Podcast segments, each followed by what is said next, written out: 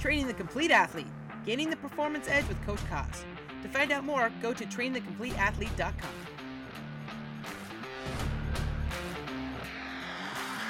So I'm excited to uh, introduce Chris Edward uh, to the show. Um, my time at Concordia, I was blessed to work with a lot of outstanding uh, student athletes, not just in my sport, but um, pretty much across the board. And Chris was one of the all-time coolest kids, the one that was super involved, um, one of the people I, I truly respect how he um, took on his college experience. Um, he wasn't just an athlete, he was involved in so many things. He was engaged in leadership and he continued on to play after uh, college and went overseas. And so he's got a great amount of experience and great insight. Um, and so Chris played at, at Concordia for just two years, and I often forget that because he did so m- many things. Um, he had a high scoring game of 30, uh, 33 points, and, tw- and then his high for rebounds was 21. And in two years alone, he was fourth in uh, uh school record for rebounds, which is unbelievable to think that you did it with only two years. Usually people are giddy to do that, you know, with four. Um, so he was actually honorable mention both in 2006, uh, both junior and senior year. And then he went on to play uh, in Germany and he was actually awarded player of the year this last season. He was able to make his way home right before the COVID outbreak, which I'm glad he was safe uh, back in the United States and being stuck in Europe. Um, but he had the two years there and he was a major impact player. Uh, he was actually uh, won the most efficient award, which I think is a fascinating award because in basketball, you know, you could shoot, you know, one for 30 or take 50 shots and make 20 of them, but how efficient are you really being? So I think that's a, a great category. But one of the things um, that really stood out when I was getting to know Chris, um, he was at a Fellowship of Christian Athletes meeting and he had, he, he spoke about his time growing up and being an African American, um, uh, man, and it was so insightful. So that's what I'm really excited. Uh, so I want to uh, welcome Chris to the program, and we are excited to hear kind of his story of what it's been to be uh, an athlete from being a young athlete uh, to be a professional athlete as an African American, um, especially with everything that's going on right now. And you have a great voice, so we're excited to hear kind of your perspective on things. Yeah, thank you. Thanks for letting me be here. I'm I'm happy to help always glad to speak out, mainly because I like talking, but also because I like to help people out. So, tell us a little bit about what growing up was like for you, because you didn't grow up in the Pacific Northwest. So, tell us a little bit about growing up and what that experience was like for you. Yeah, so I um I grew up in uh, Southern California, what we call the Inland Empire, which is about probably 30 miles east of LA nearest like big city would be San Bernardino. We have the Ontario Airport.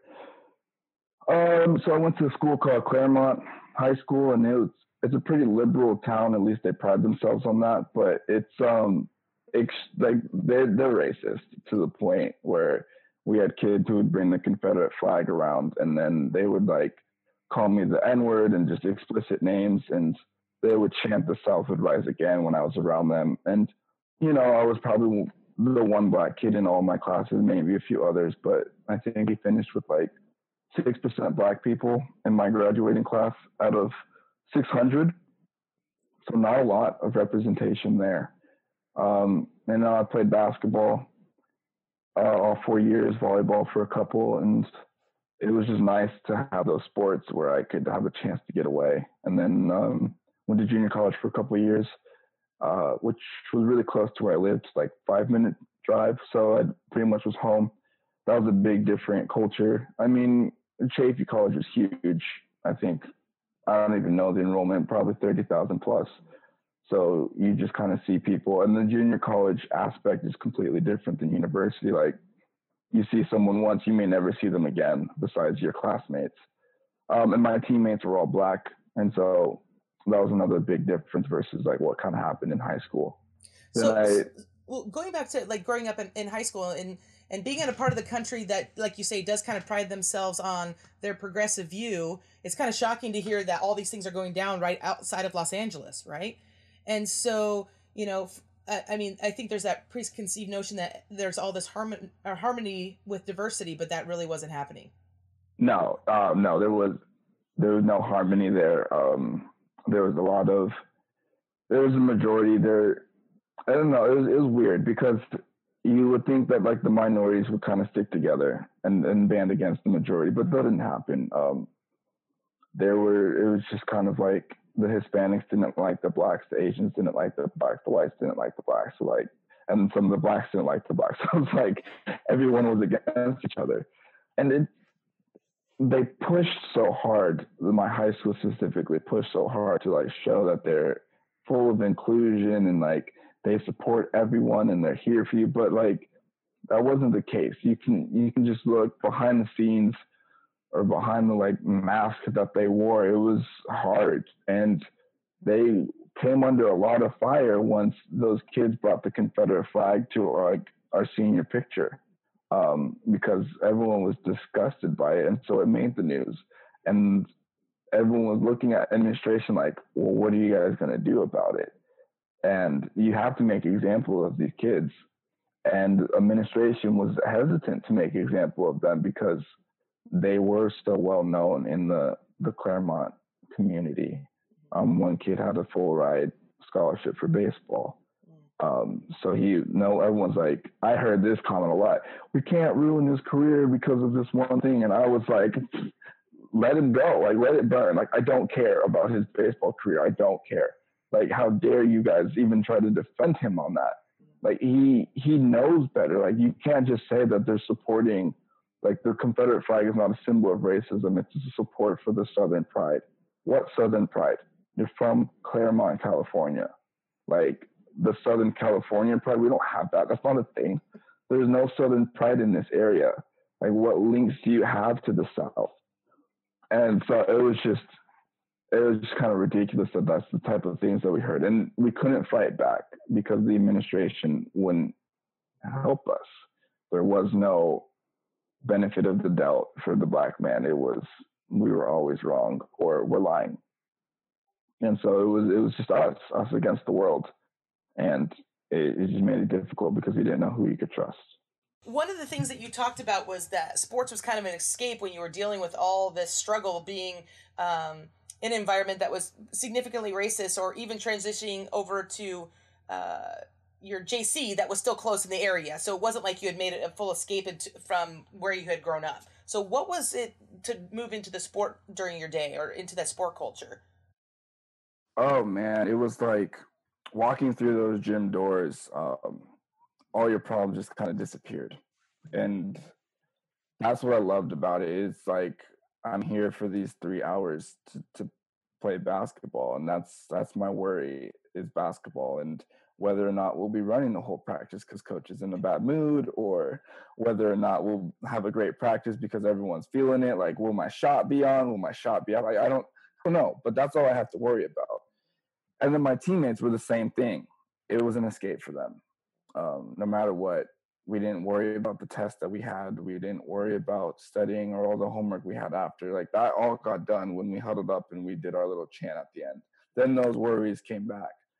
But yeah, basketball was always an escape because it was just a chance for me to to completely focus on something else. Um, it was basketball. That was it.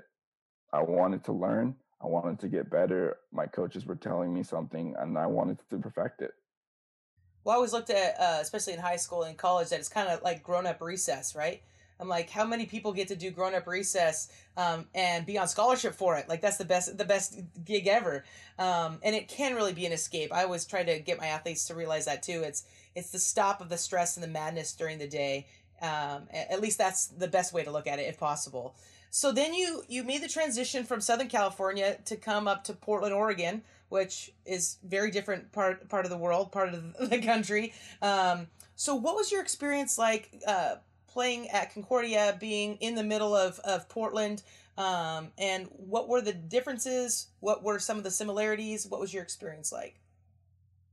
Ooh, um, playing playing was completely different. Uh, so many. There's the style of, of playing in Portland versus playing in, in the LA area is just completely different. Um, LA is more fast paced, more athletic, more physical. Uh, Portland is is more finesse, more shooters. Uh, better dribbling. But yeah, it, it was just different. And so then, and a lot of the guys on my team kind of have this entitlement about them, where I came in with a chip on my shoulder, like I'm I'm earning all the all every minute I get, I earned. Um, it doesn't matter. Like I was coming in here expecting to start, not because um I didn't think that we had people out above me. Like I didn't care who was above me. Like I could not be a starter by day one, but by the time the game start, I'm going to start because I'm going to outwork you. And that just was my thing. Like I'm a dog. Like I'm a grind. I'm gonna work harder. Like you're not gonna just stop me because you have been here for three years or however many years. Like you, it, you'll see that no matter what happens, like I'm gonna work hard. And that was not the same with everybody on my team. Um, there weren't many dog mentalities. I think the couple who were were either from SoCal or went to junior college, uh, where you it was kind of the same thing. Like it's make or break it here. like we don't have another choice after this. We have our two years, and you got to get something out of this two years, or you're done. Um, and so then that was just like I related more to those guys, and and then being in Portland and in the city itself was just different. I mean, Portland's weird, and that they pride themselves. they do pride themselves. Yep. And and just you know, getting rain was is nice because I think it rained my first year in October. Like it rained the whole month. That was the most rain I've experienced in the entire 20 years I lived in California, all in that month. Like I'm pretty sure it rained more in that month than it did my entire life in California. And I was I liked it. It was different, but I liked it. You know, we got the full seasons, you know, um, the trees changed colors and like there was actually blooming and it actually got a little bit cold in the winter versus like 70 with like some clouds. So it was it was cool in that in that sense, and the food was good, you know. But the, the playing style was different, and it was an adjustment, and the coaching style was way different, and that was also a huge adjustment. Um, there was less trust in the coaching up at Concordia than it was that I experienced in high school and in junior college. And I don't know if that's just because it was a coaching style or if because like it was a more of a career that versus like a voluntary thing. Um, but there was less like my coaches were would teach us everything in preseason, and then once season came, it was like it's it's in your hand, go do it. And it was less like yelling, and it was more like the yelling happened in practice, and and the control happened in games where if we weren't doing what we were supposed to do, then we weren't playing. Like there was no debate. It was you not you didn't do what I told you to do. Uh, sub for you. Come sit on the bench and think about what you did wrong. But that didn't happen so much at Concordia. It was more just yelling, um, which was fine for me because I'm a person who I, I you're just talking to be loud. Like it makes no difference. But there are others who just, eh, they shut down. Like they don't respond well to yelling, and there was no adjustment to that did you feel more accepted when you were at Concordia versus like being at high school? Did you look feel like, oh man, I'm like one of four black kids on this team and I'm, you know, totally different than everybody else? Or what was what was the culture like when it came to being in Portland versus being in Southern California? I think I was more accepted at Concordia um, because it was like, okay, this dude's on scholarship, so like he must be good. So obviously I had to earn that respect because no one's ever like they don't you don't watch the recruits play.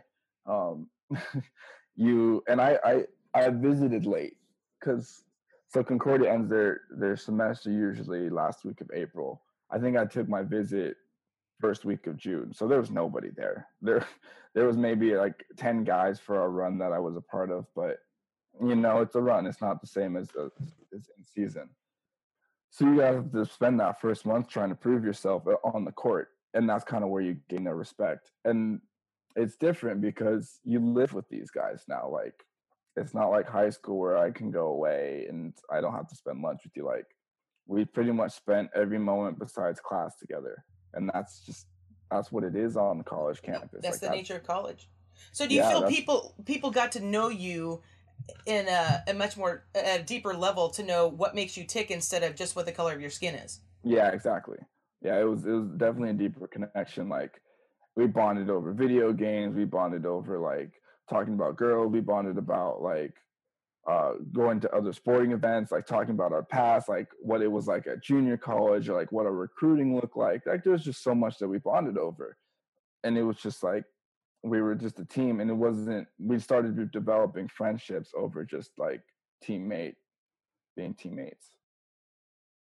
Well, one of the other things, and you and I talked briefly about this before we even got on. Uh, is that so many athletic departments you see a, significant amount of diversity right um, i joke that uh, being in one of the whitest states in the country there was still significant amount of diversity from people being from overseas to uh, we had a high islander population um, our, our ski team won the national team or no, the national championship because they went recruited all of Europe's Olympians and and they and they were this amazing ski team, right? And so in the world of athletics, it, it, it comes down more to can you get the job done more than what your faith background is, what your skin color is, what your sexuality is. It's can you play the game?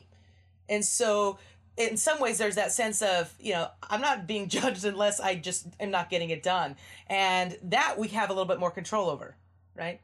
So I, I, I often wonder if that's what gives athletes kind of a sense of peace being in an, an athletic department. Yeah, it definitely helps. Um, I mean, it helps in the sense like it doesn't matter who you are, I'm gonna yell at you. But it doesn't help in the sense like you may lose friendships because they take it a little too personal. Yeah. Like I said before, like when we walk through those doors, it's it's a completely different mentality.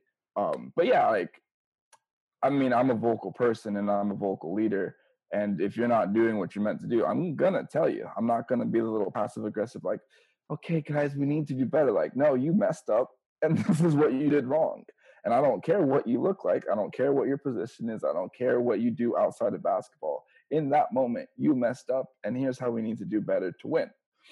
Um, and I expected the same in return because I didn't. I, I mean, it wasn't going to be a personal attack. If it was a personal attack, you would have to dig deep mm-hmm. because, and it would have you'd have to attack me a lot because at this time, like, there is an art to trash talk, and that's what I grew up in like especially coming from my junior college like that's where we learned to trash talk and like it's going to take a lot for you to get under my skin in, in the basketball context um, and that was also a big difference in the Concordia culture. They don't do that. There's no trash talking at Concordia. And I was like, oh man, this will be easy for me because like I'm gonna get in your head quick, regardless, and you won't be able to get in mine. So it was nice in the sense like it didn't matter what you were, who you were, where you're from, what you did. Uh, like you you were subject to getting trash talk if you're on the court with me and you, you were on my team. You were an equal opportunist, is what you're saying. Exactly. you know, if you step on the court, you could be my grandma, you could be my girlfriend. Like it doesn't matter. I'm playing to win, and you don't bring that weak stuff around me. Like that's just how it is. Well, I, I, you know, in my sport, it was always sarcasm, and I always told my athletes, if I stop being sarcastic with you, you need to worry. And it had nothing to do if I liked you or not. It was like, okay, something's off, and you better come find out what's off to, to get that fixed. Yeah, I, I was always definitely an equal opportunist when it came to dishing out sarcasm to my players. Um, so leading to leading to that, do you feel that sports creates a racist atmosphere, or do you think it's the other way around? I think fans create the racist atmosphere and put it onto athletes. Hmm. Um, because uh, being in many locker rooms and being around a bunch of guys, like we all want to win. I think that's the like the the competitive drive of athletes. Like they hate losing more than anything else in the world, um, and so they'll put their differences aside to win. I mean, there's I had an incident with so on my my team in Germany like this past season. There's four four black guys. Uh, one was half American, one was half African, one was just full German. Um, and this dude, one of the guys, like we just butted heads, me and him, and we just it was just one day we both just blew up. we were both like, like, I don't know who you think you are, but like I'm not gonna back down from anything. And we were just like, it was a full on yelling match. But you know, at the end of the day, I knew if something were to happen, he'd have my back, and he and likewise. Um, and that's just the nature of teammates. Like we got, but for me in my basketball careers, they got my back, and I got theirs. and the people who made it bad were the fans where they were that's when like you started to see a divide um if people started chanting racial slurs or like being hostile then do you look to your teammates and they don't agree but then they're frozen with like i don't know how to react which is kind of what you're seeing right now in the nation is like we just don't know how to react. And that's not their fault because they're also put in an awkward situation. Um how do you step in? How do you stop it? And it, that's not something anybody prepares us for you know? Um so yeah i don't and fans get so passionate about stuff that's really none of their business like just sit there and watch the game but like don't talk about oh they look like they hate each other today in their chemistry. I wonder if it's because of it. like no it's just sometimes we just don't work. Like sometimes people's moods aren't on top. Like that's just how it is. Like but don't don't project your life onto the athletes because they're not they're just there to ball. They're just there to win. Yeah can you imagine if you went into like half of their jobs like somebody's an insurance agent and and you're doing commentary. And and i know as as sports professionals we choose to have our our career um, in front of everybody. I used to joke with my mom i go you wouldn't give my siblings advice on how to teach but you'll give me advice on how to coach right? And so a lot of the external of sports is what causes the the heart you know the harshness the chaos the the the bad feelings. And you know because everything you describe is the internal part of sports the game and being a teammate it's the complete opposite right? It actually is that bringing together and it's the external that kind of tears it apart. So you know one of the things that you were talking about is you know people don't know how to react in these in these hard times right? You know and and the, the country is very explosive right now and it's not the only time this has happened right? Like there's been several events i think about my childhood of things that happened in la and and the riots in la and and so we've seen these things progress over years. I mean you haven't and you weren't you weren't alive in la at that time. So, uh, but, but you, you, yeah but you've also seen things you know ferguson all these things that have happened.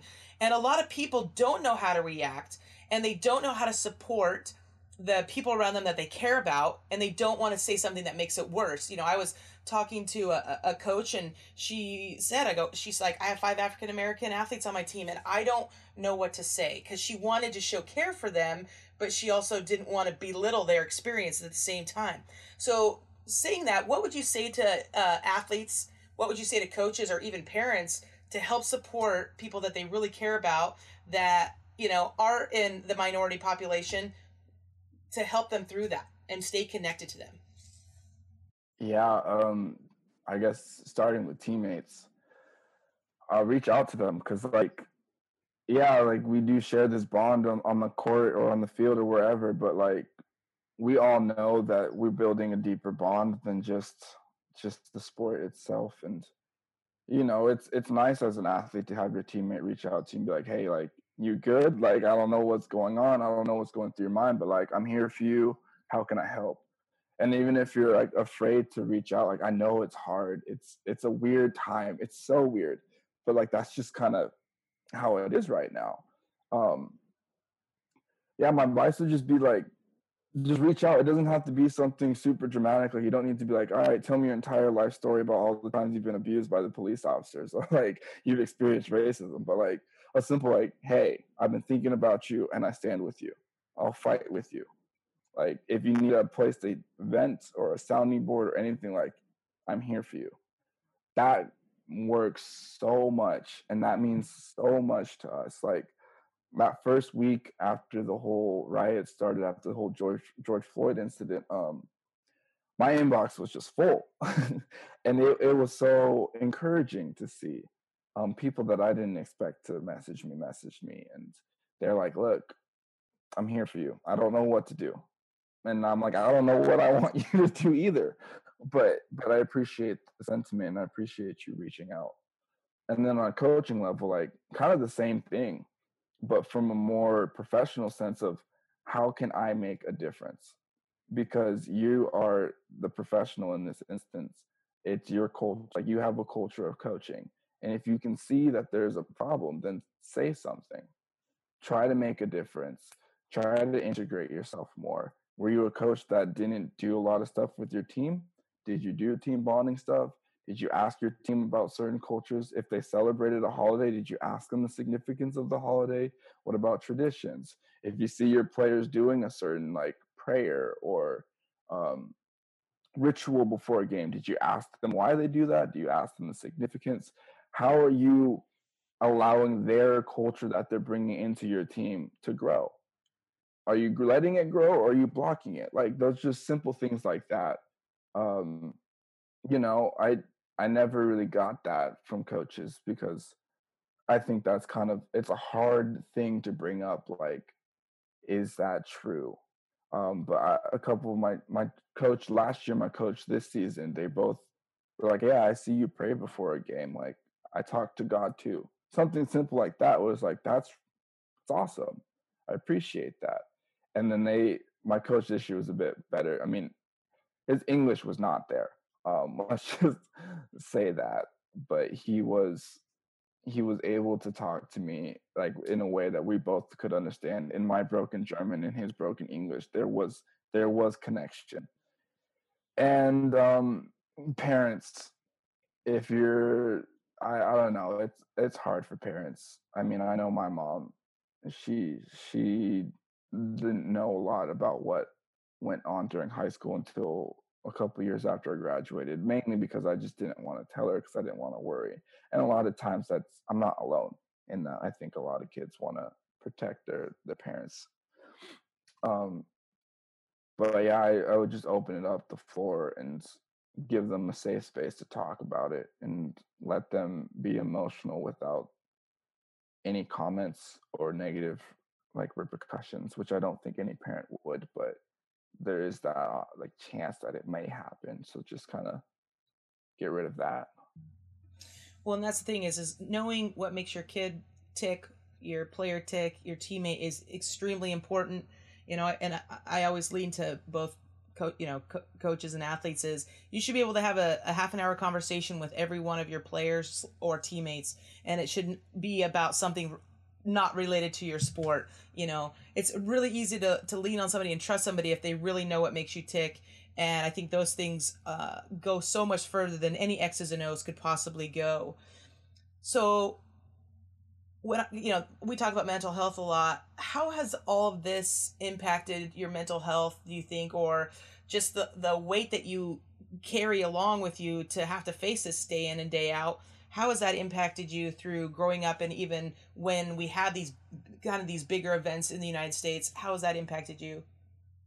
Um, most recently, uh, it was a lot. I don't know. I was just overwhelmed, um, exhausted. Probably would be the most like not physically, not even really emotionally, but mentally. I was drained. I was so drained, and I just remember like I think I just texted people that I'm like, I'm not gonna be on my phone today. Like I'm just gonna lay in bed and probably sleep all day. Um, and I did. I probably slept like 14 hours that day, and I'm not a big sleeper. Um, but that's just it's it's hard. It's really hard because we we're taught all these little nuanced things like how to be polite, but not in a sense because that's the proper thing to do, but as survival. And that's one of the things that was probably the most heartbreaking for me to see was like these parents teaching their these kids, their little children, no more than five years old, and how to react to people. And like it broke my heart because these are the same lessons that I got. I'm like, we haven't done better in 15 years, in 20 years, we're still we still have to teach our kids that you respond to everybody with yes, sir, no sir. Yes ma'am. No ma'am. Please and thank yous. Not because it's we're doing it because that's the right thing to do but we're doing it because we need to de-escalate the situation. Appease their authority let them know that we aren't a threat because we see them as being the pro- like ahead of us and stronger than us and it's it's exhausting but it builds this strength that i don't think anyone could really understand unless you've been a part of it. Um, one of the things I told my friends, uh, she was asking like what she could do, and I was like, listen, because I don't, I don't need someone to fix my scars. I don't need someone to carry my burden. I just need people to understand that like there will be times where I just need to take off this armor and I just need to sit and I just need to be quiet and rest. And when I'm ready, I'll pick it back up and I'll put it back on. But my scars are my scars. I'm not ashamed of them. They are what they are. My burden is my burden. I look to Jesus to help me carry it. I don't need you to help me because you're dealing with your own thing too. And I acknowledge and I recognize that. But just understand that, like, we've been dealing with this our whole lives. And it's, we may come off as apathetic, but that's not the point. We're not trying to come off as cold. We're not trying to come off as distant. But when you have the whole world attacking you, you build a callus You build this type of mentality where it's like everyone's out to get me. So I just gotta I gotta do my own thing. I gotta focus on me. And I've been fortunate enough where I've been able to to build make sure my heart doesn't turn cold and it stays soft and it stays warm and I can still have that compassion. But I know I know a lot of people who aren't like that, which is like when the looting started, like I don't agree with it, but I understand. I understand why people are so frustrated. Like their voices aren't heard anymore. They did the talking, but now they're like, talking's over. It's time for war. And that just kind of that's just kind of what we've been dealing with. I think that's what we saw with with the riots is just the anger just overflowing um, because they you can only hold in so much before it, it, it tips. Yeah. Like we did the peaceful protest with Colin Kaepernick, with LeBron, with the I Can't Breathe shirts, with like uh giving speeches at Grammys. And all of those were met with such hostile reactions. So now what do we do? You you you don't like when we protest. You don't like when we peaceful protest. So now that we are now there's a reaction that's violent. You don't like that either. Well, choose one. Like you can't now you can't go, oh, we'll go back to being peaceful. We've been doing that for four years and you didn't recognize it. So now all of a sudden, and and that's just like that's I think is the most frustrating part is just the backlash where it's like, well, no, not Black Lives Matter, all lives matter. Well, like, well, that's not the point. we're not saying that we're better.